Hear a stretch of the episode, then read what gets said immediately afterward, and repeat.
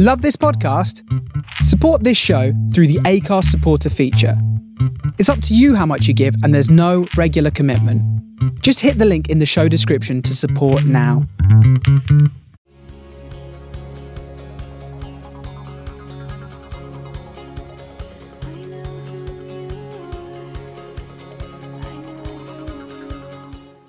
I never know how to start. You just go, hey babe. That's one of our catchphrases. You know what I mean? Like starting is awkward. Not for me. Really? No, I don't find it awkward at all. I just go, hey babe. oh, you know I'm not a hey Um, babe kind of gal. So, hey babe, how's it going? Hey babe. You know it's going really great because our merch just came out.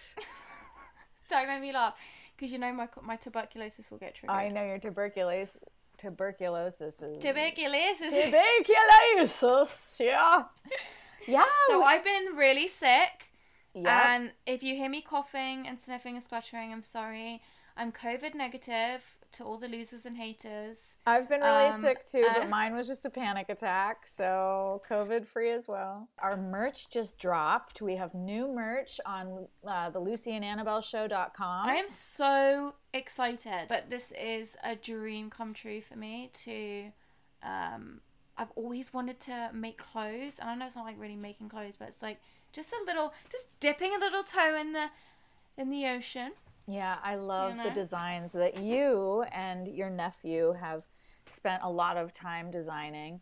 And I'm really proud of it as well, even though I've just sat back with my feet up and a drink in my hand while you did all that. But I'm just Smoking a cig. yeah. I'm feeling really excited for the listeners because a lot of people have been asking me, you know, when are you going to have something we can buy with all these cute slogans that have come from the show? Oh my God, I just said cute. I'm turning into Annabelle. So everybody head on over and see the debut items. We have many more coming. Go to www.thelucyandannabelleshow.com and get yours today. Exactly. All right. Well, I think Okay. it's news time. It's not world news. It's not important news. It's Annabelle news. So Taylor Swift will not be submitting her version of the Fearless album for the Grammys next year. Uh, the original version was named Album of the Year in 2010, but she will not be able to repeat that feat at the 2022 event. Um, doesn't say why she's done it, but I think that's the correct thing to do. You've already won the awards for that album, so let somebody else have a chance. Classic Taylor Swift. Um, I, do you know I can't stand Taylor Swift? Do you? Uh, what are you? Are you a Swifty? Uh, I wouldn't say I'm a Swifty. I her perseverance and her dedication as a professional. I really admire her as a working woman and as a writer. Tell us how you feel, Annabelle. Well, I just I, I find her super annoying. Um, did you did you watch the Taylor Swift documentary? No, I've never. I have. I don't know anything. I've worked with a lot of Uh. her same uh, producers and writers in Nashville. Lovely group of people, but no, I don't know about her. I don't know. I feel like Taylor Swift is like uh, wearing like a human suit. like it's like this is how to be a person. Um, but anyway, so um, I know you don't like it when I slander celebrities on here, so I'm not going to slander her. Knock Let's yourself move on to the out. It's your news. segment. It's your segment. No, no, no, no, I'm not gonna do it. I'll save it for another another day. This one actually sent me over the edge, like with laughter. Um, Kylie Jenner's factory workers claim they're banned from looking her in the eye when she comes to visit the factory. Um, so it says here that the workers at Spatz Laboratories, located in Oxnard, California, the manufacturer of Kylie Cosmetics, work in horrific conditions, which is a completely another subject. But there's this one woman that's Irene that's come forward to talk to the Sun News. Um, and she says she would come by and watch us work to see what we did. Okay, seems normal. Before they would come in, our supervisors would tell us, You are not allowed to talk with them. You guys are supposed to keep on working. You guys are not allowed to take any pictures or ask any questions. We had to be quiet and continue working. They would come around and just watch us on machines filling up the makeup tubes.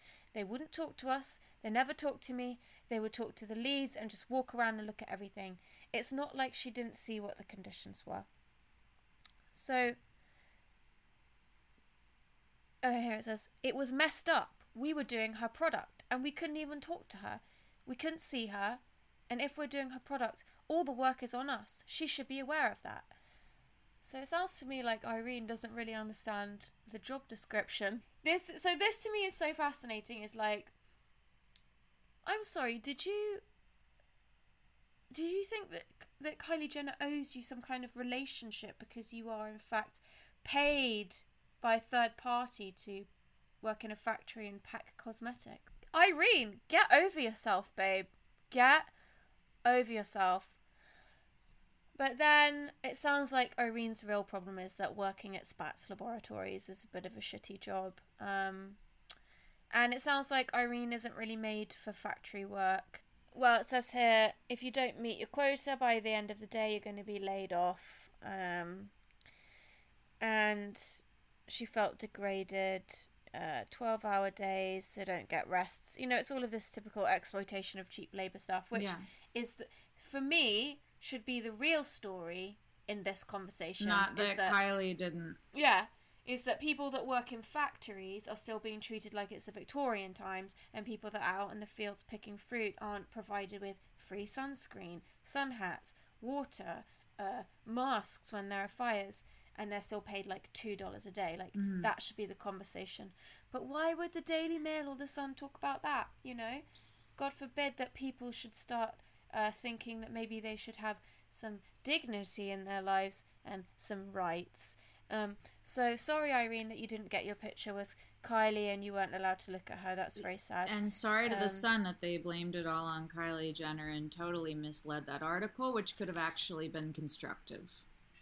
Completely. So, uh, shocking. A Rupert Murdoch publication is uh, full of shit. What a shock. Okay, so Yeah. bit, bit of royal news. Meg's, Royal news. Meg's got a new deal with Netflix with her and Harry's production company Archewell for a show that I believe is going to be animated called Pearl, which is what her name means in Welsh. Uh, Pearl will be going on adventures of self discovery, and sh- I think her character is going to be based on influential and important women throughout history. Um, feminism! Yes. Whoa! Um, Great. and a little bit of a little bit of a plot twist yesterday uh, is that Harry's writing a tell-all.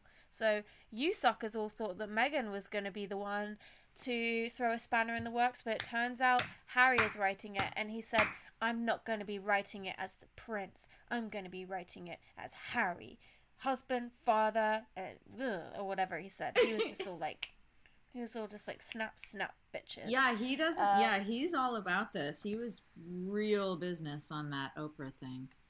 Yeah, he's gone rogue. Absolutely love Absolutely. it. I love uh, when a family member goes rogue. I can't Even even the ones in my family who are completely dysfunctional and like make my life hell. yeah, I'm just like, my dude, you're Yeah. fucking crazy. fucking mad You are- respect. you are crazy and you're just going your own way. Um, Front row seat best for it. wishes. best wishes to whatever the outcome is of that, but I can't Um, wait to read Harry's book. Can I pre-order it? It's not even written know. yet. It's not even written yet. Can I want to pre-order it. can you imagine the amount of money he's getting paid for that?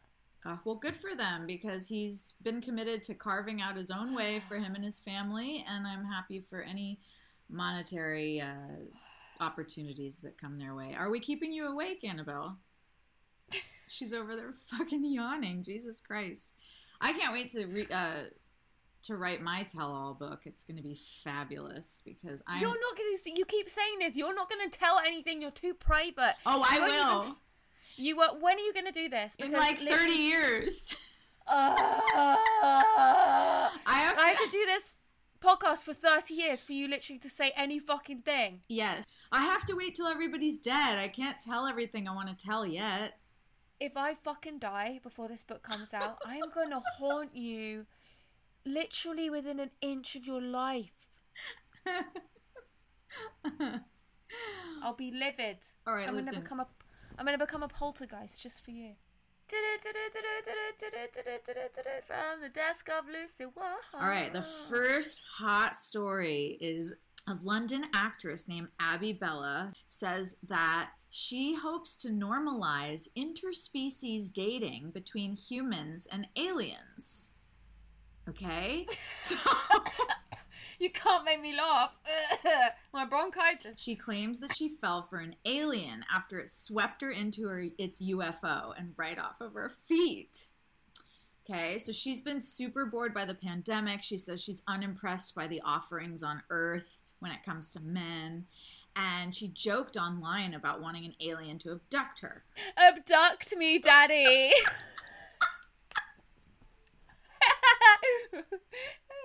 Mm-hmm. And on May 31st, she claims that she heard a voice in her dreams that commanded her to wait in the usual spot by her window. Right after midnight, a flying saucer swept into view, and before she knew it, she wasn't in her bedroom. She was beamed up to the UFO. She says she encountered five aliens on the UFO. They were tall and slender. She Gang bang. she couldn't see them clearly. There was one that connected with her. She's gushing about this.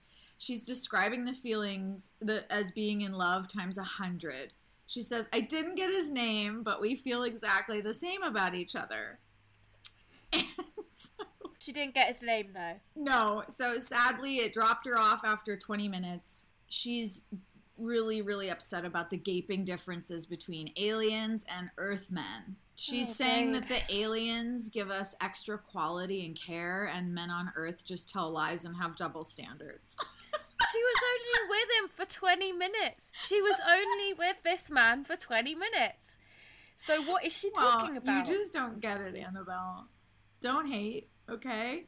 All right, so that is our our top story tonight. This one, nothing has ever been meant for you more because you know how you love your McDonald's chicken nuggies.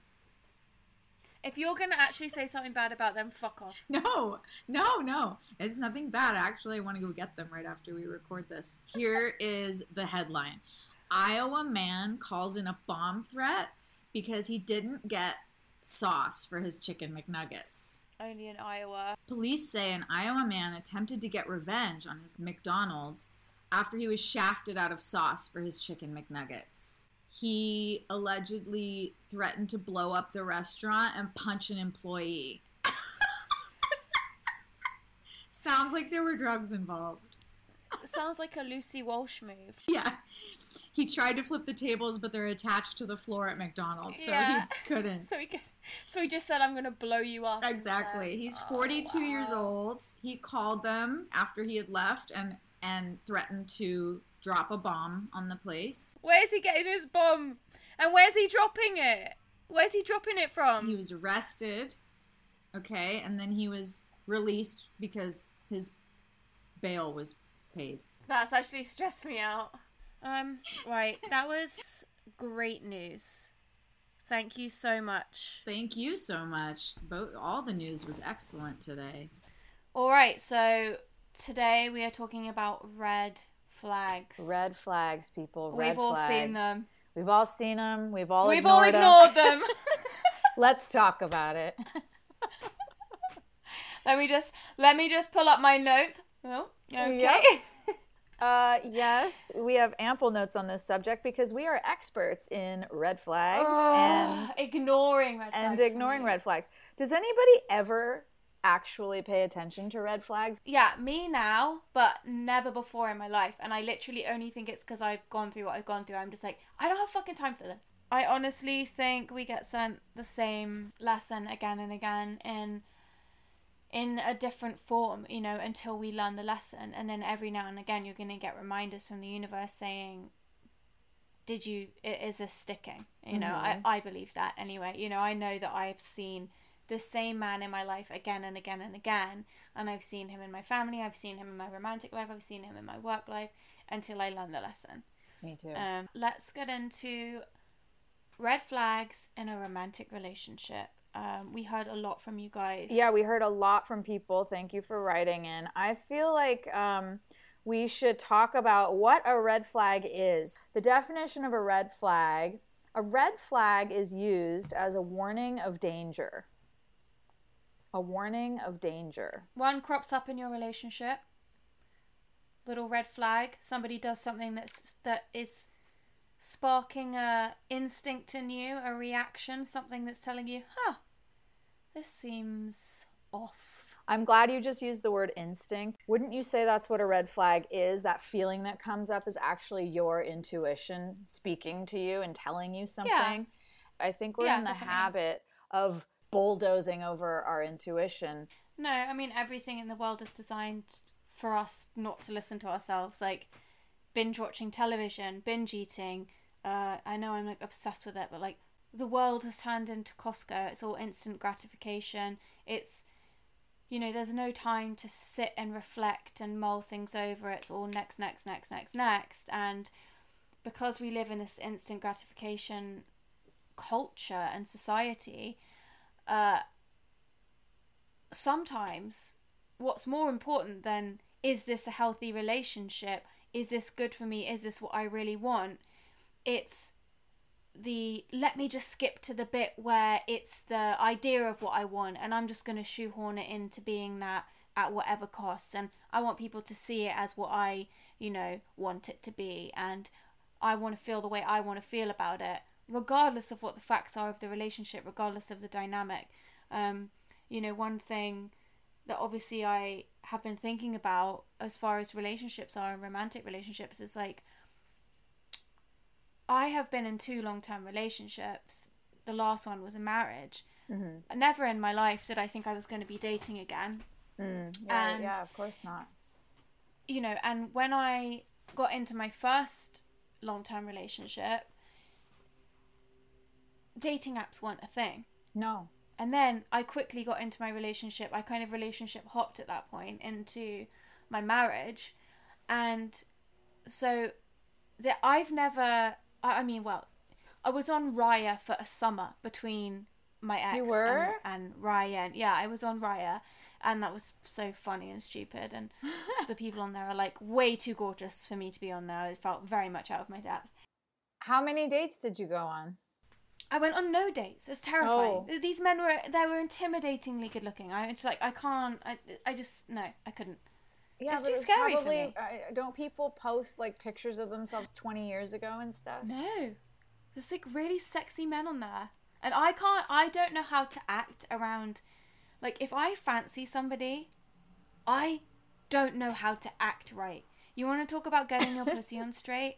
My pussy has left the building if I'm around a handsome man. I'm literally just like, I can't, my words don't come out. Well, maybe you need to order our Get Your Pussy On Straight phone case so that you can remind yourself. Yeah, I already have. One of our merch items. But the point that I'm making is that dating apps and all that has put us in this instant gratification society and it mindset really when it comes to love and and romance and intimacy. And I see people I know spending two weeks talking to somebody constantly non-stop on the phone that they've never met before. Mm-hmm. And they mm-hmm. know everything about them before they've even gone on the first date, yeah. which I find to be completely dysfunctional. You know, so much of falling in love with somebody is the slow process of getting to know them. This constant communication and divulging of every fact about oneself before you've even met this person mm-hmm of course you're not gonna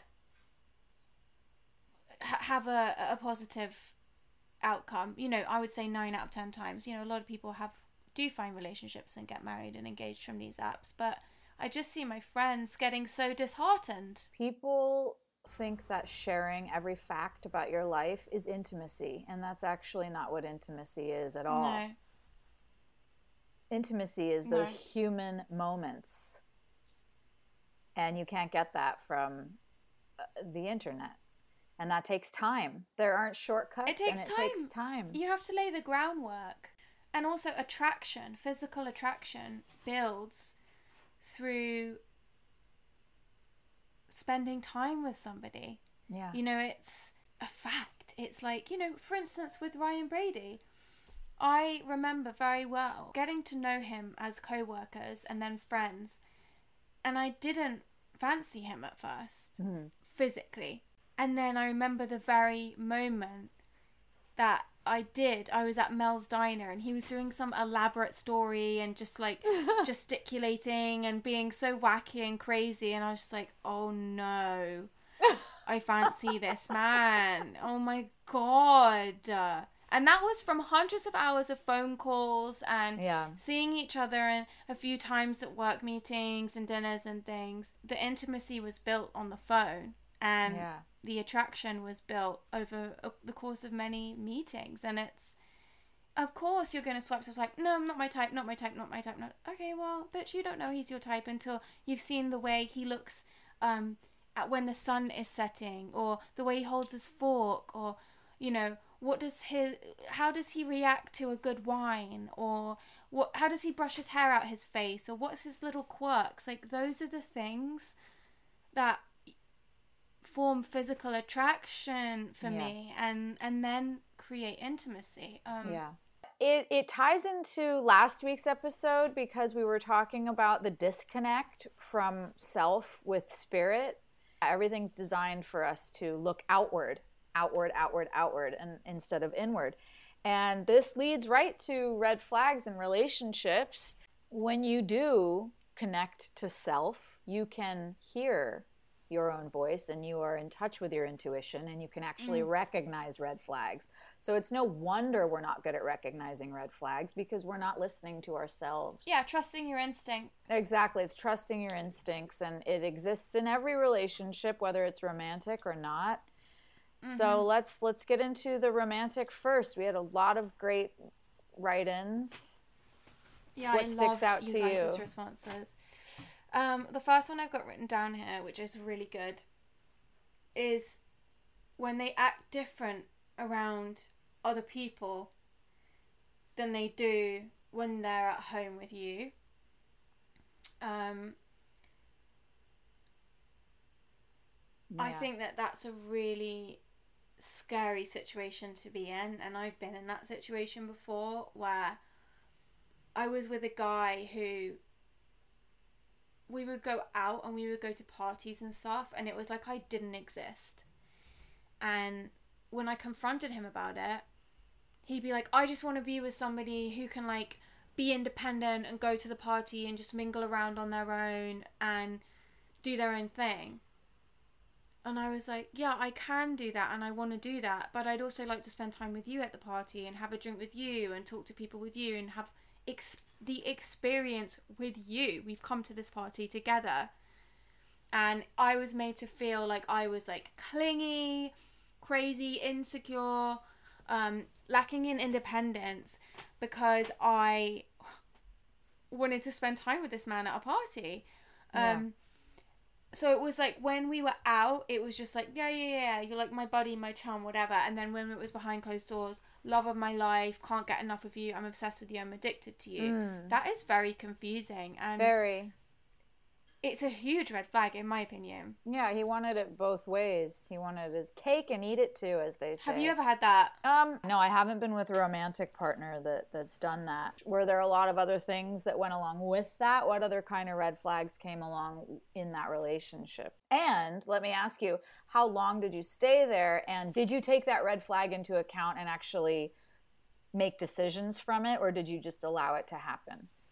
So in my past what i've done is i've very much like let the red flags tot up and then i reach my breaking point and i'm out. And that is not the best way to handle things. It's definitely been a move of mine where i'll just i'm out. When i'm hmm. out i'm out i'm done. You're not going to hear from me again. It's over. Like don't like snip snip So was there And- any constructive conversation where you tried to handle that with- course, with, the of person? course. Yeah, I mean, and I- would I it just turn I into a fight? it would turn into complete gaslighting of me being Crazy. insecure Yeah. and crazy and like um and then I would just be like, "Oh my god, yeah, I am being insecure. Like I should be able to just go and be at the party by myself and whatever, whatever, you know. And then on the flip side of that, I think um, when a guy is really nice to you when you're out and in front of other people, and then behind closed doors is cold to you and doesn't treat you well. Mm, You know, yeah, that's not- yeah. It's not um, an okay situation. It's a huge red flag and something that if you are experiencing, like you need to bounce out of that. And I think this is one of the things that it took me a long time to understand about dysfunctional or abusive people is that 95% of the time, these are lovely people, Mhm. in my experience. Mm-hmm. But that 5% abusive, kind of manipulative, gaslighting behavior Yeah. can ruin your life and, and, and shadow everything. And it's so um, toxic that it rots everything from like the foundations in the ground to the top. And it takes time, but it, it, it will rot the whole structure eventually. Yes. Yes. Um, and I think that that's just something to really, really be aware of. Is is that yeah? I see one fl- red flag. Okay, I see another one. Okay, well, you know, soon the whole house is going to be painted red. exactly. I think when you trust yourself enough to trust what you're getting and what you're feeling and what's right for you, your boundaries, and you bring it up with the person to have a constructive conversation about it and they don't respond well to that, I think that's mm. out. I think That's, that's, a red flag. gotta go That's time. a fucking red flag. If every time you try and raise something with your romantic partner and they're turning it around and making it about something that's wrong with you, Yes. is like that's a fucking red flag. yes. Um, and actually, in answer to your question, what made me realize that I had become completely desensitized to all of this stuff and had been ignoring all of these red flags was going out for a drink with an old school friend who I thought was gay. And so I wasn't thinking it was like any type of thing. Like I was just reconnecting with an old school friend. I thought he was gay. Mm. Turns out he wasn't. And we had a really, really like strong spark when we went out for this drink. And I was still in that relationship. And the drink turned into dinner. The dinner turned into ice cream and walking around Soho and whatever. And over the course of that evening, the way that that man treated me and spoke to me in relation to the person behind the counter at the ice cream place or the waitress or uh, over dinner. That is one of the things that made me realize like wait a minute. When i'm out with this man that i've been with i'm not being treated right. This is how it's meant to feel and how it's how i'm meant to be related to. Mm-hmm. in order in you know in respect to like other people outside of our dynamic. Mm-hmm. um and that was a big eye-opener for me and it like really fucking shocked me. Um and i actually expressed it to my friend that i was with that night and i just said this is really like throwing me for a loop. And um and he said to me something i'll never forget. He said are you going to be in this situation a year from now? And my stomach dropped. Wow. Were you able to said if you- answer that? No, but the answer inside of me was screaming, no. Right. No, no, no, no, no. I cannot be in this a year from now. Yeah. I couldn't say it because I was still so in it with this other Yeah. Oh, that's so tricky. That's what happens is Um, your intuition is going to tap lightly. It's going to whisper to you and Mm-hmm. then it's going to speak and then it's going to start raising its voice and then it's going to be screaming at you, yeah. punching you. It's going to punch you in the face until you wake up. If you betray yourself to continue in the situation when the red flags are clear and your intuition is screaming at you, you will create a living hell for yourself and a danger zone to forsake Mm. yourself to get that love no matter what. Or that idea of love, like that the idea of, of it exactly. It's not it's not love. So you couldn't say that then because you weren't ready yet you weren't willing yet to protect yourself above what you were getting from that person Well, above him. Next one unwillingness to make quality time together. What do you think about that, Lucy? Unwillingness to make quality time together. If people want to see you, they'll make time. Do you know what, Lucy? We're all fucking busy. That's right. That if they go out of communication claiming that they're busy, that is a major red flag. First of all, they're implying that they're busy and you're not, like you're saying, Annabelle. And second, if you want to connect with somebody, you will. We all know the difference. We're not stupid. Yeah, I think I think this one's really interesting for sure. I was recently uh, chatting with a man, and um, this was a big one, which was like he was just busy all the time. And like I just said to you, we're all It- busy. It's called emotionally unavailable. Yeah, it's called um, it's called he's not busy, he's unavailable Exactly. for you. Move on. Um, and I actually changed his name in in my phone to unavailable for you. I love just- that. Not like dickhead, not No, shit face, no. fuck face, like nothing. Like just to remind myself, like this person is unavailable for you, and that goes for a man or a woman or a friend or whatever it is. It's like, oh, sorry, I didn't text you back for three days. I've been so busy. I'm so busy. I'm so busy. Okay, I don't fucking care. My Oh. husband and my best friend just died, and I'm still finding time to text you. You fucking piece of shit. When I did hear from him occasionally or whatever it was, or when I would find myself going to reach out to this man to text him to be like, hey, how's it going? His name would come up as unavailable for you, and it would just stop me immediately because I'm like, bitch, you're really gonna walk into this thing where you are just literally setting yourself up for somebody to disappoint you. I've had enough disappointments in the last year of my life. I cannot take another fucking man disappointing me. I'm sorry, I can't. Mm-hmm. And so this one is like really I've lived this one now like recently and I can really feel it. And the one thing I'll say and especially about this dynamic with this guy is now that I'm not speaking with him anymore I've realized that all of the signs were there all of the red flags were there from the beginning from day one my instinct was like immediately can telling me We always see it from when we Oh get my past God. it, can't we? It's so when I go through when I go through my journals with every guy I've ever spoken to, every guy I've ever been with that's been dysfunctional or toxic or whatever or unavailable, from the first time I write about them in the journal, the red flag is there. And it never somebody wrote in and said this. The problems you have at the beginning are the problems you will have until the dying fucking day. exactly, they're not going to change.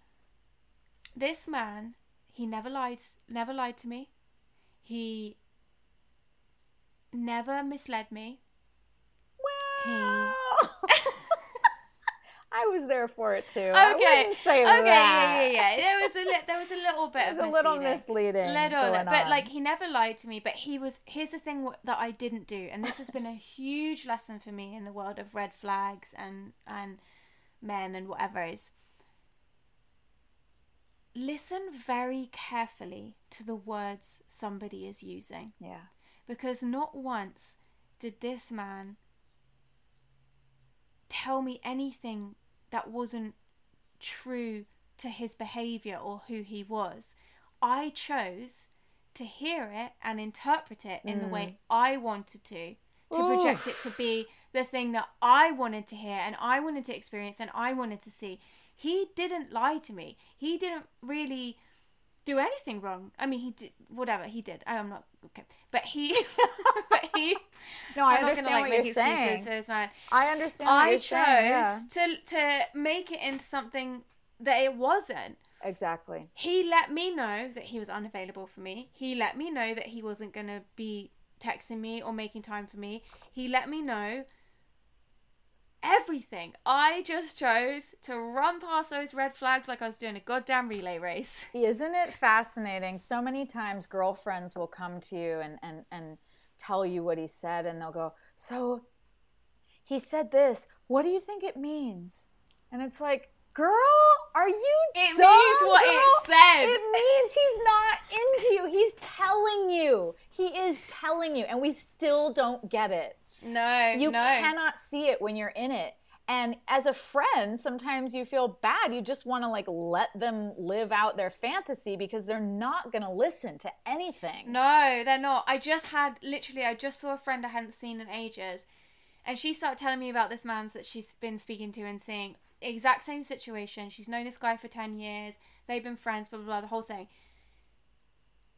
It was like verbatim my experience. And I was like, wait, what's this guy's name? And we both started laughing.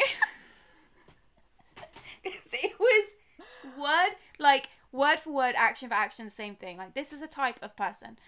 And Yeah, it's called emotionally we talked about it. She actually like she actually responded to one of the um little the red flag thing on my story, and she was like laughing. oh, really? Um, because she's like checked out of it now. Like she's Oh, finally this week. She's like checked out, and I'm like, good. I'm glad you have. Like it was hard to see you doing that thing that, that I just did and trying to tell it's yourself. hard like to even watch people. even when we had lunch, she was like, "Well, you know, he, you know, there's like a surgery coming up, and and you know, I'm just gonna see how it goes after the surgery." and Oh, I'm like, "So you're gonna hope that like maybe he's gonna wake up from the surgery and be like a different person, or like what is it that you're? Is it a, is it a lobotomy that he's gonna be having? Yeah. because." I know it's not the the fucking surgery's not changing jack shit. Why do we do this? You're willing to accept scraps from a table rather than have a seat at the table and eat a full course meal. You would rather, you're willing to sit on the floor under the table and accept scraps that people might drop from their meal. That is a self esteem issue. It is. It's that whole like t- accepting crumbs. It's like a pat on the head. Do you know what? This is my motherfucking table, and I'll let you know when you can take a seat at my table. And that is my attitude now. Yes, I'm not going too. from a man. I'm not going from a man like Ryan Brady, who treated me like I was the most important thing in his life. Mm-hmm. Because you were. I'm not. I'm not. Get, sorry. Yeah. No. Standards Your- are higher. your Bar's seat- been raised. Your seat is at the head of the table. Yeah, and I'll let you know if you can take a seat. You're not. It's not like it's not Exactly. like that. Um. So that is a really good one because Yeah, if is. somebody isn't making time for you or they're busy or whatever it is, I'm sorry, babe. It's because they're not interested in you. And there's nothing. And here's the thing. My friend said this to me the other day, and I did this to myself as well with this other man's. Is what's wrong with me? Mm-hmm. Why aren't Why aren't I interesting enough? Do you know what? It's got nothing to do with me. Nothing to do with you. It's got nothing to do with me. This is this type of person. My friend said to me, you know, and I did this as well. You know, one day maybe they're just gonna he's gonna meet a girl that makes him like change. And Who said somebody actually said that? Yeah, she said that because Oh. no, but she said that, and that's the thing. I said, babe, I understand. I understand. I'm not of course, I her. felt no, I felt I'm that way as well. yeah. I, f- I felt that way in that situation. Well, like, that's well, what women do. me? we think that we're going to change maybe them. there's there's other girls gonna like make him you know act the way that I just wish she would with me, and it's just because I'm not I'm not good I'm enough. not this it's or that. If I could only no, figure it out, not. then You are not you are not deficient. This is not a deficiency in you. This is that this is not a match for you. And actually what I've come to realize now is that that person, that man wasn't good enough for me. Because if he was good enough for me, he would have fucking texted back. If he was good enough for me, we would have taken me out for dinner. If it was good right. enough for me, it wouldn't have been so hard. what you just described is my lifelong pattern that I've drawn in because of my father.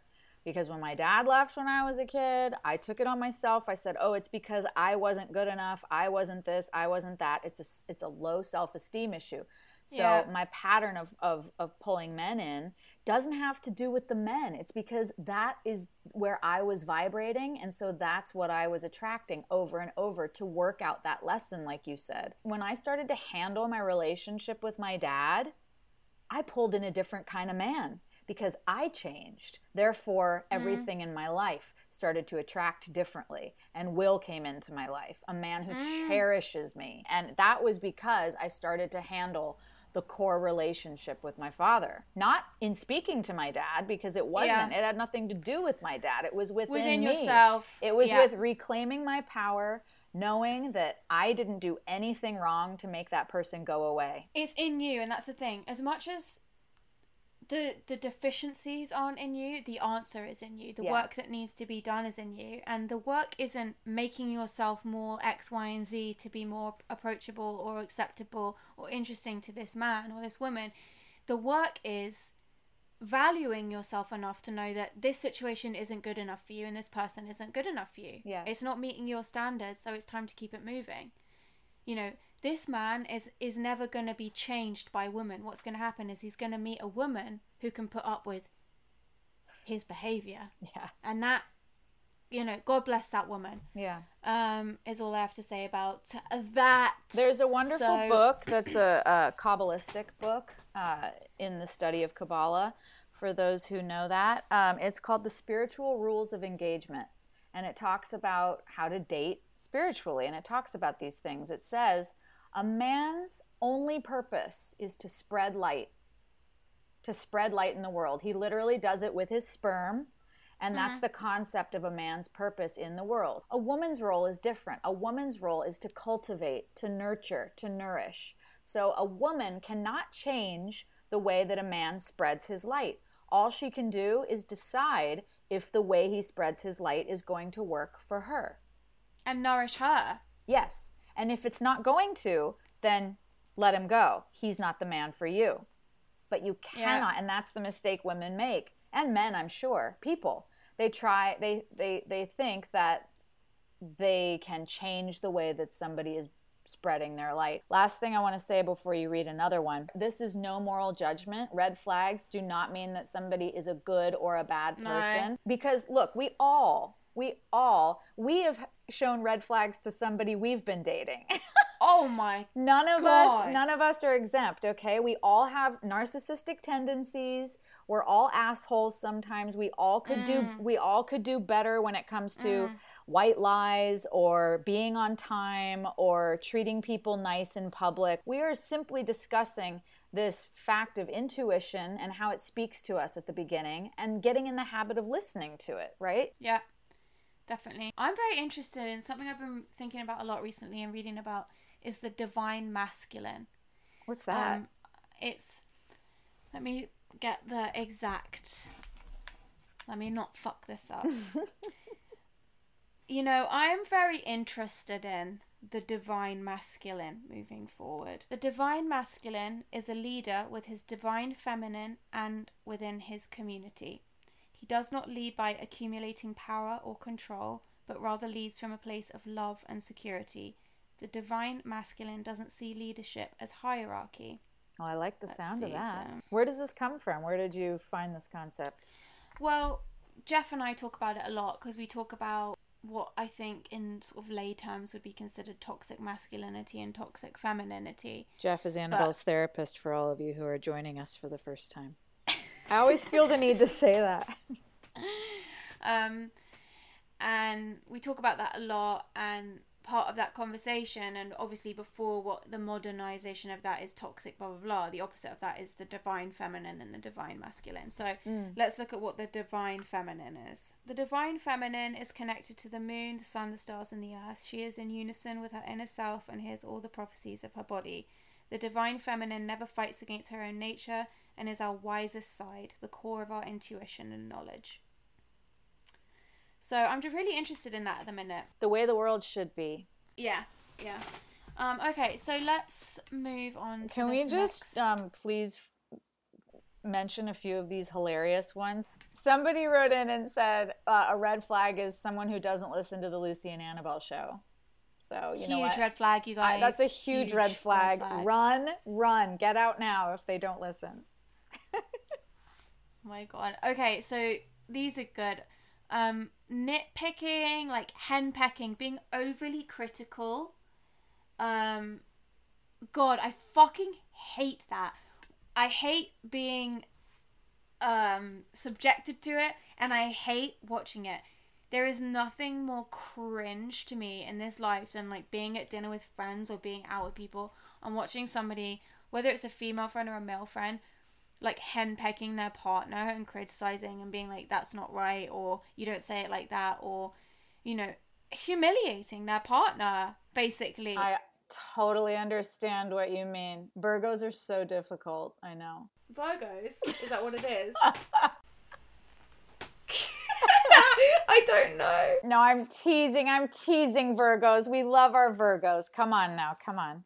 It's the bigger stuff where it's just like where you're you're you're willing to humiliate your partner in order to be right about something or correct them about something and it's just that to me is the grossest most unattractive small dick energy thing I can think That's of. nasty. Na- that's just nasty. Nasty, nasty. Um, what about this? What do you think about this? Too clingy. Too clingy. Well, you know, we were. Have you ever had Have you ever had somebody too clingy? um. Yeah, I have. I have, but it's not their fault because they were just. no, because they're sweet. I know they're sweet. Like, no, it's not their fault. It's in the past, I was very hurtful to partners who were clingy. I really punished them for it. I I was very cold and I caused a lot of pain, I think, that I really regret now. So, as I've gotten older, I try to be very compassionate for what people need and very gentle with people Mm. and that's a big lesson I've learned. One one relationship in particular was a lovely, lovely man. He's so kind, and I absolutely ruined him because he was so No. he was so clingy for my for oh, my Oh, no. needs and it got to the point where he he you know he was like the woman and I was like the man and that's Yeah. not a good way to feel it's uncomfortable for both of you and nobody's done anything wrong you're just different people and when you tr- But you were a bitch about it. I was a bitch about it, exactly. I was not compassionate. I was not nice to him in the breakup. And I've always really regretted that. We've stayed friends, but I've always felt that that guilt. I've always felt like I don't deserve to be friends Yeah. with him because I mistreated his heart. And that's something I think is uh, important above all is that no matter what, even if you are totally different than someone and you know it's not going to work, be kind, be gentle yeah. somebody's heart Yeah. is a valuable thing. Mm. People's hearts are valuable and they need to be treated with love and understanding and kindness, even when you're breaking up with them. Mm.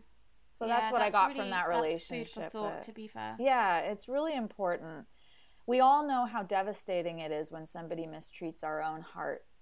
And I don't want to impart, I don't want to pass that pain on ever again, even if the person is evil to me. Well, maybe if they're evil, but you know. Yeah, I have to be mindful of that. I can get quite cold. Um, Ice queen. in a relationship, like I can too. I'm like that. I'm like, don't. I don't want to shower with you. Please don't touch me in bed. It's too hot. All that kind of stuff. And then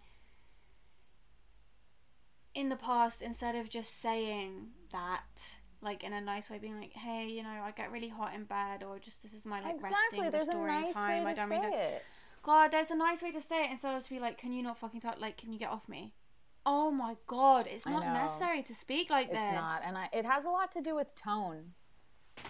With tone, Yeah, it really does. and I don't want to say too much about any parental parentals of mine, but the tone in my household sometimes growing up was very like tight and hard, like this, like don't do that kind of thing, and that was just because of the way that my parents were raised by their parents because we pass these things down. And so my tone gets very hard and tight like that sometimes and I mm. I have to watch it. And Will will say to me like can you please speak differently to me right now? Like don't use that tone with me. And I have Yeah. to go Oh my that he says that. I'm sorry I'm sorry. Like can you please pass the mayonnaise How dare you fucking speak to an Englishman with a tone when asking for the mayonnaise? pass the What is mayonnaise wrong with you? fucking shit It just doesn't belong. Mayonnaise is for English people only. So the fact that he's even going to pass it to you, he's giving you a gift. I know I know yeah so that that's a big one that clingy I had the opposite. I was I, I was in a house where it was like Really? like just like just like floppy floopy doopy lovey dovey no boundaries like free love like ooh you know just all like that. So my the reason i'm like that is that classic thing of like i feel like you either become it or you become the or opposite you of it. yeah rebel i think it's because of that because i'll just be like ugh get the fuck away from me. Like don't touch me don't look at me. That's don't the- follow me around. Yeah, that's the other thing about what we consider red flags is you don't know somebody's life and what has made them this way. We all have these defense mechanisms in place that look like red flags on the outside.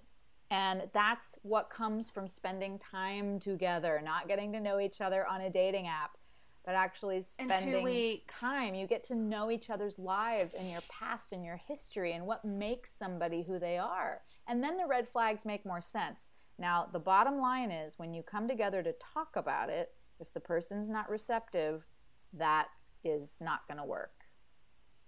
that's the real red flag Why are you Um, covering oh. your hands and rocking back and forth during this conversation?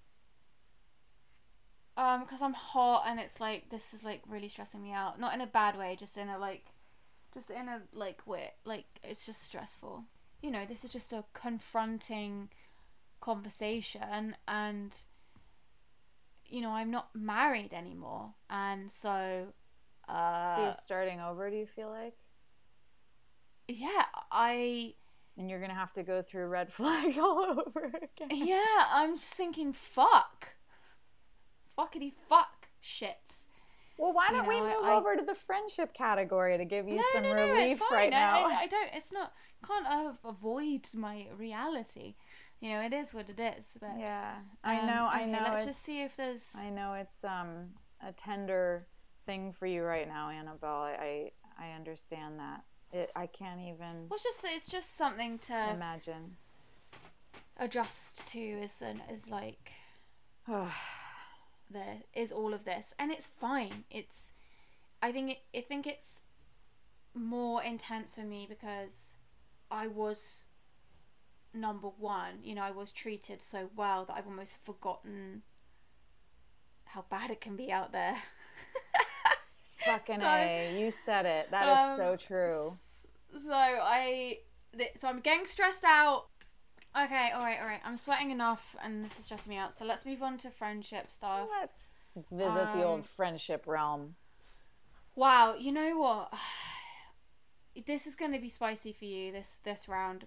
Oh no. And what I'll say is, I don't know. I feel like friendship breakups and friendship problems are almost worse than romantic problems. I get so sad when I've had stuff with friends in the past, and it's really rare for me. I don't really get in fights with people really, so yeah. the friendship stuff stresses me out. It makes me really sad. Really? Uh, yeah, it really does. When I have problems with friends, and um, I think maybe because it's like really rare for me as well, that when it does happen, I'm just like, whoa, what's happening? I know. You know, I think for a, for most of my life, I wasn't aware that red flags existed in relation in in uh, friendships. In friendships, yeah, yeah. I think. Does anybody else feel that way? Who's listening? Like, I just that was invisible to me. I just thought, no, you you just become friends with and you put up with everything. and you put up with everything. Exactly. You're supposed to love your friends. That's something that fucks with you. You you're supposed to love people and be understanding. Ooh, that's another lie to the self that makes you accept red flags. Damn, this one is savage, and it's pretty spicy for me. What? When you are the person making all the effort, Ooh. or you're the one always checking it, checking in, how are you, and then you realize, you know, I feel like there's always that point in the relationship where you realize, like, fucking hell, if I didn't text this person and check in, I would never hear from them.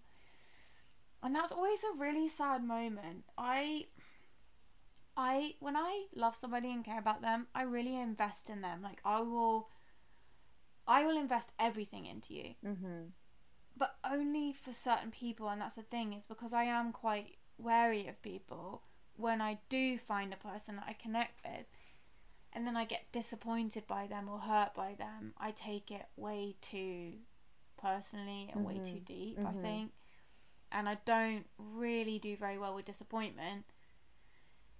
Well, here's the thing. Guess what? I'm going to be upsetting people too. I'm going to be disappointing people too. It's, yeah. it's a two way street. Exactly. It's just I just feel when I'm in that zone, I'm just like, oh my god! It's like I'm so, I'm so wounded, you know, and it's, it's um.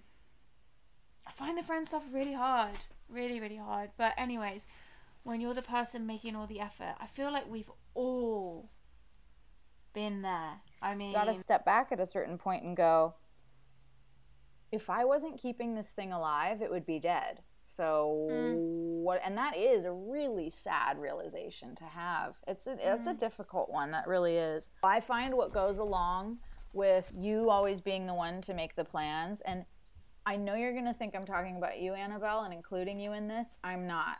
You exempt because we do the podcast at your house what goes into this topic for me as well is when you always hang out at one person's house and it's not Right. balanced where the plan I the completely agree. I hate that. that to me is a red flag because not not even not against not anything to do with them but for myself i know that i'm giving my power away It's on their terms. it's on their terms exactly No, I don't take it personally at all. Like I come, I drive to LA, you drive to my house. That's like the deal. Do you know what I mean? That's how we. you and i record the podcast at your house that's how it goes it's easy we know the deal we know the drill also I've got AC. you have AC and I don't. Oh my God, we tried to do the podcast at my house the first time and we were drenched.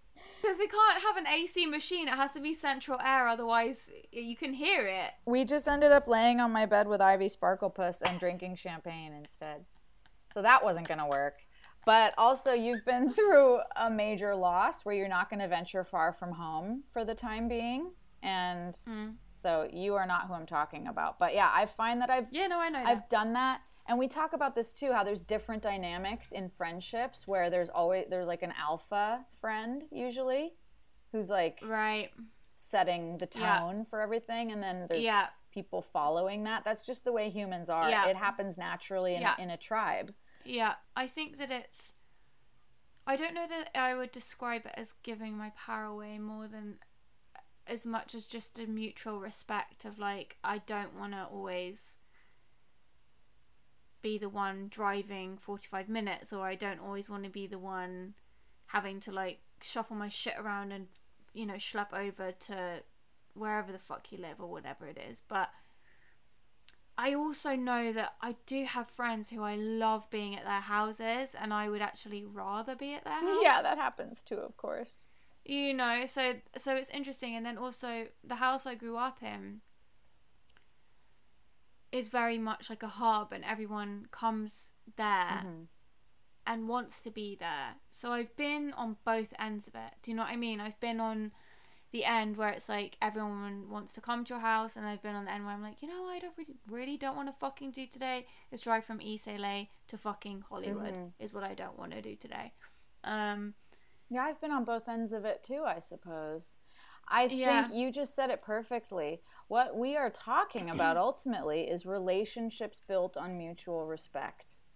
Mm. it does hurt me when I when I have that realization. Like, if I don't reach out, they wouldn't be reaching out. Yeah, that's a tough and one. then the other thing with effort that has that has been I've thought about this a lot since I've lived in America obviously because to maintain my friendships in England and in other places it takes a lot of effort. This is why your friendship circle should really be small because friendships that are healthy and good and nourishing take a lot of work and a lot of time and attention. They don't just grow on their own, you know. I I personally feel. Um and when you're far away from people, you're not having that day to day interaction with them. You're not meeting here, you're not at the pub at the weekend, you're not at the cinema, you're not doing bits and bobs together. So you don't have that level of connection that's just from bopping around together and having shared experiences. So, one of the things in a long distance friendship that I've realized is, you know, and that hurts my feelings is like I'll share something with somebody, whether it's music or a podcast or a book, and I I want you to read it. I want you to listen to it. I want you to tell me because I want us to connect about something. Yeah, it's an intimacy. you know, and that's something that I've really, really realized and and you know, I'll make the effort to watch YouTube channels that my friends like that I'm not interested in or whatever, just so I can have something to It's a sharing. to to chat about that isn't like oh i'm going to tell you everything about what's going on with me and you're going to tell me everything so just the thing the thing that would replace just being together Right. you know and so that for me goes in the effort category Yeah. is if your friend's really enthusiastic about something or a band or a podcast like give it a listen or have a flick through the book or Yeah. just give it a glance so that you have an idea about what they're talking about i think that that stuff matters Yeah. and that is along the lines of something that somebody else said which is taking an interest in parts of yourself or parts of your friend I should say that are outside of your relationship yeah, with them. Yeah. Yeah, it's really important. Uh, it's really important. That's the mutual respect and that's investing in each other and caring. Caring. Yeah. Caring about even Yeah. even if it's not your cup of tea. Will and I have Yeah. completely opposite interests. You know, you find Yeah. ways to make a relationship work because you you love each other, friendships or otherwise. That's really important. Yeah. I agree completely. Okay, the next thing. Oh, this is spice level. Emotional dumping. Oof. a friend calling you and just they're crying or they're just like can you know can you talk i really need to talk to you and then just tell you this whole thing that's happened without just checking in hey you know like at the beginning of the podcast today i said to you hey do you have time for personal chat? Yeah, just checking in exactly. to see if it's okay if i can give you a download on what's been going on with me. Yeah. you know? And it's not like i don't want to go into this fucking world of you know it gets so um made into such a thing of like consent you know consent goes into moves into this friendship zone it's like hello i'm texting you to ask for consent to talk about a situation that happened to me or traumatizing me it's like no what wait this, fuck People that. don't actually say that, do they? Oh my god, yes. No, they do it's not. people people What is that? encourage it. It's just like I'm not asking for consent. I'm just want to check in, like, yo, What just a minute that? to chat I don't about know what this you're shit. saying, but I it was- sounds I mean, weird. and if you just said to me like, you know, I don't today. Can we talk tomorrow at twelve? Sounds great. Yeah. Let's talk tomorrow when you've got the time and it works for you. You don't just call your mate and go, uh, I was talking to Sally. Is she fucking said this. Can you believe it?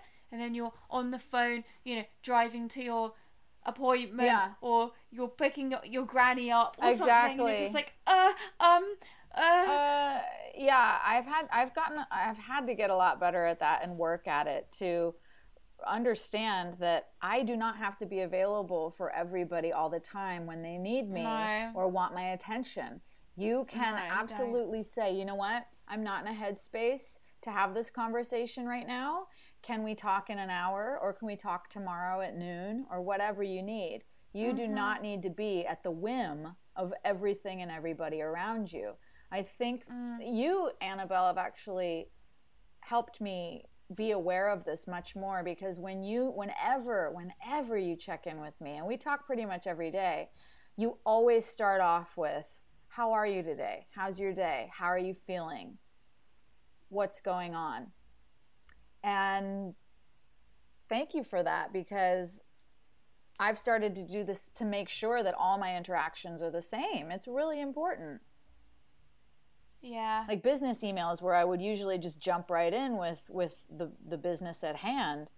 The first couple lines now I really make sure are about the other person, checking mm. in about their life, creating a, a mutual respect in our in mm. our interaction. I think it's really important. Mm-hmm.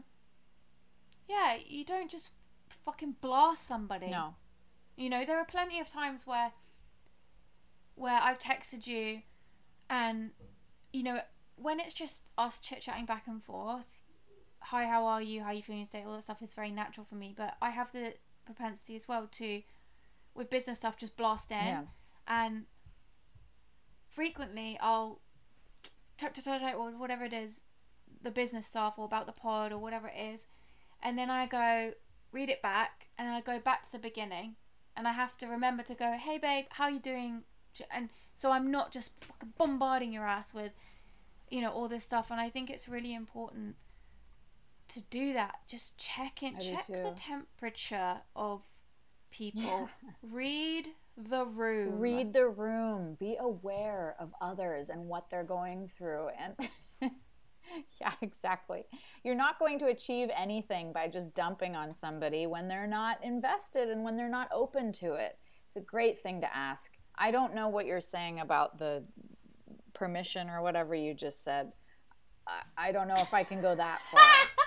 but um, just to say, hey, I'd like to ask you a question. Are you open to it? Hey, I want to share something with you. It's going to take a couple minutes. Is that okay? It's a really good Lucy's habit. all, what's what's consent? I don't like. I don't understand this consent. Yeah, good. What else do we have? Uh, ooh, possessiveness, controlling, one-upping, Ooh, one upping. backhanded comments, no. being reductive, just like neggy, just a neggy Nancy. So, does possessiveness, the first thing I think of is jealousy, which I've had a huge problem with in romantic really and and in friendships. Friends, jealous friends are a Yeah. nightmare. Yeah, just if if somebody's like, oh, oh, I'm hanging out with Lucy. Oh, I- didn't know you were hanging out. You know, it's that stuff. It's like, oh, can we hang out soon? Like, I'm really, mm, that stuff. It's like, okay, I. Ugh. Victimy, No, like victim, it. needing to be the first yeah, yeah. priority, needing to be the only friend, needing to be the best friend. Ooh, a lot of red flags in there. It's messy territory. Or when they get miffy that you've got a new friend. Oh yeah. And they're like, oh, who's that? I, I don't know her. I've never met her. I know. I have friends who have done that to me, and I've done that to others. So these are all red flags that Oh, God. we all need to be aware of. Yeah. Um, You know, one thing that you do that I find to be really, I wouldn't say it's a red flag. It's not, and Layla does it as well. What? It's not a red flag. It's just like it's a pink. It's a pink me. flag. It's not even a pink flag. It's a freak flag. What it's is it? like you will not mix your friendship groups. No, I don't Like, mix anyone in my life. No, that gives me such Yeah, anxiety. it- it's so weird. no, Why? No, no. Why? Why? Because it's exhausting. Why? Why is it? Because, ugh, I don't even know. My hands are getting hot I would say-. I don't even know. I would put this to you. It's only exhausting if you're trying to control the situation. It's only exhausting if you think that you need to control the situation or manage anyone. Yeah, I. That's what it be- Have like or like have any level of like codependency going on, then it's a stressful situation because you can't be okay unless everyone else is okay and you don't want these people to fight and you don't and all of that stuff. And it's like for me I'm just like throw them all together fucking make friendship soup some shit's gonna work some th- shit's gonna backfire you know and it's you know and it's like for me it's exciting. It's like if one of my friends hate each other that's not my problem. Yeah. it's not my problem. Right. you're grown-ups figure it out. Yeah, I guess it's because, like you, I'm very selective about my friends at this point in my life, and I don't have tons of friendships, and I cultivate each friendship so deeply that I get I give you all my attention when I'm with you and when I'm around you and it's very specific. Like I'm very different with you than I would be with another you know another friend who's a different personality. And so to get all of that together in a big mishmash to me would be like I would just like sit back in the corner and be like I You're different. Wow, that is so interesting. I don't know if that sounds crazy. I, I'm just hearing myself say it out loud for the first time, it- but it's I think it might be common. It, for me personally, I am not different with my friends. Obviously, it's not like I'm a to- different person. It's just like my my extent. energy, my all my energy is with you, and if I multiply that by twenty, that's a lot of fucking energy to expend at once. But in a group situation, you don't have to have all your energy. With That's what I'm saying. I would just Your go sit in the energy is- corner and just conserve my energy. just let you let you guys duke it out. I don't know. I don't know. That's I'm a little confused by what's coming out of my mouth. So I you don't, don't, have like it. birthday parties or like you don't have events like birthday parties. What's gonna happen at your wedding? Uh, I'm probably just gonna get really drunk and No. Absolutely not. You want to remember your wedding. you do. You need to prepare for this mentally. Let's talk about this off the air. Well, why do you think I haven't on. started planning my wedding yet? I'm terrified. Okay, no. Look, you just gotta let this go. You gotta let it go. It is absolutely. I can't. I, I can't stand it. Is Like, this I a control- Your other friends. This is a control issue, isn't it? Uh, it's completely a control issue. All right. Well, I'm a control freak. That's my red flag. there you um, go. Which is Anybody wanting to get involved with me, I'm being really upfront about it right now. Um, um, yeah, no, I understand exactly what you're saying, and you would be proud. Uh, day before yesterday, I said to my friend Abigail that the three of us, her, you, and me, should all get a glass of wine soon. okay. Yep, There she is. yep. But I have been keep. I would love to. I've been keeping you from people in my life because my mom wants to get together with you, my friends want to get together with you, and I've been keeping you from them. I have to admit.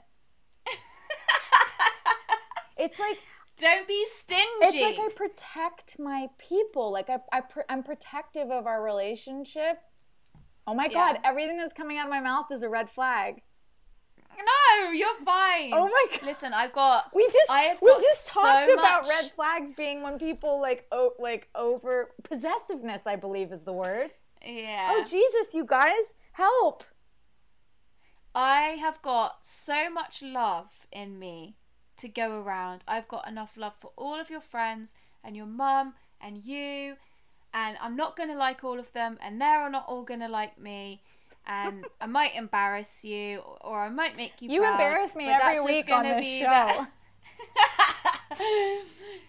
yeah, it's just gonna be fine. It doesn't affect our relationship. It's not like I'm gonna like, you know, cuss out your mom or something. Oh my that would be a problem. God, who knows? Okay, so this one's good. Um, encouraging you to be the worst version of yourself. Oh, this is a bad one. Now, something really spicy and painful came to mind in my life. What do you think about this one? Yeah, I think this is a really good one. I think that there are definitely people that we don't feel our best selves around. And it's like we always say, like, your body will let you know. Yeah. I think if you're finding that you need to either be drunk to be around somebody or whatever it is, that's probably not a good sign. And I think if you come walk away from a situation not liking how you've acted and not feeling good about yourself, there's something definitely to be questioned there. Yeah. Uh, one thing I do is I've got, and I'm working on it, is I've got a kind of persona that I give to people to just you can you're you can have my you don't know me that well persona Mm-hmm. and it's uh very my voice changes Mm-hmm. um I'm very jokey very sarcastic i almost play dumb bit of a bimbo uh it's almost like i play the character of what people see me as who don't know me who what they may think i am Yeah. and I play that character a little bit, and that's what I give to people.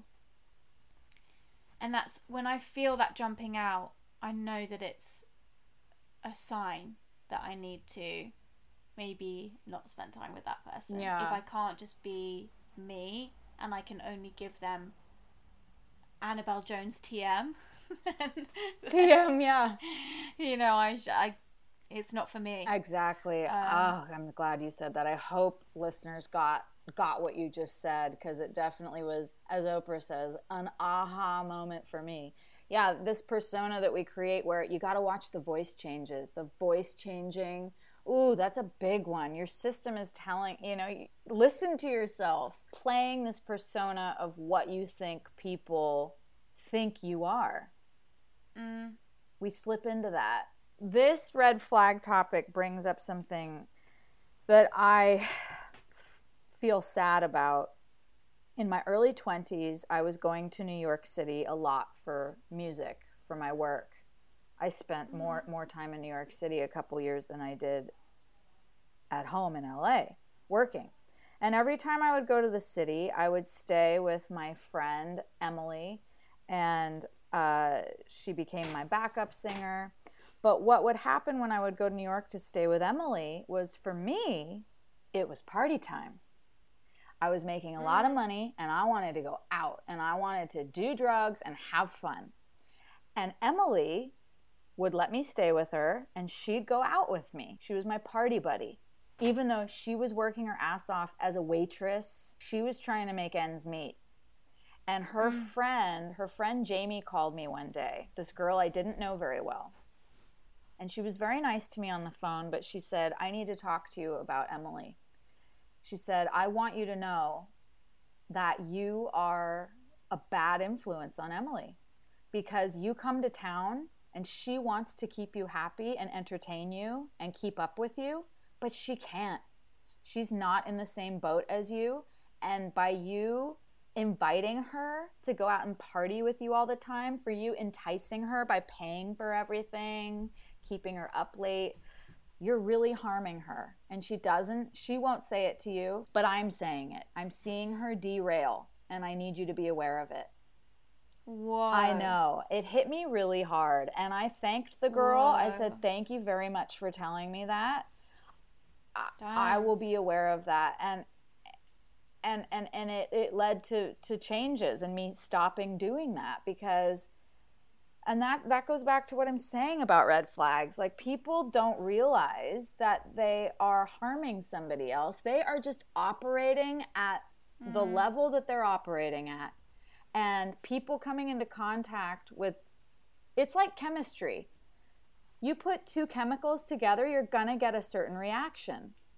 Each mm. of us has to take responsibility for that reaction and is it good for us or not? it was Emily's responsibility to take for herself to stand Yeah. up to me and to say, No, I'm not going out with you tonight. I'm not going to do the cocaine. I'm not going to do that. I have to be up early in the morning. I don't feel Yeah. I don't want to do drugs, whatever. But she wasn't Yeah. she wasn't willing to do that because of what she was getting out of out of our relationship. But her friend loved her and stood up and said something and I appreciated that because I Mm-hmm. wasn't trying to hurt my friend. I was just where I was at. And I was Yeah. unaware. I was unaware of how I was affecting Yeah. other people. That brings up something that I've been thinking about recently with a friendship is that I really don't appreciate being made to feel like it's your world and I'm just living in it. Mm-hmm. Um,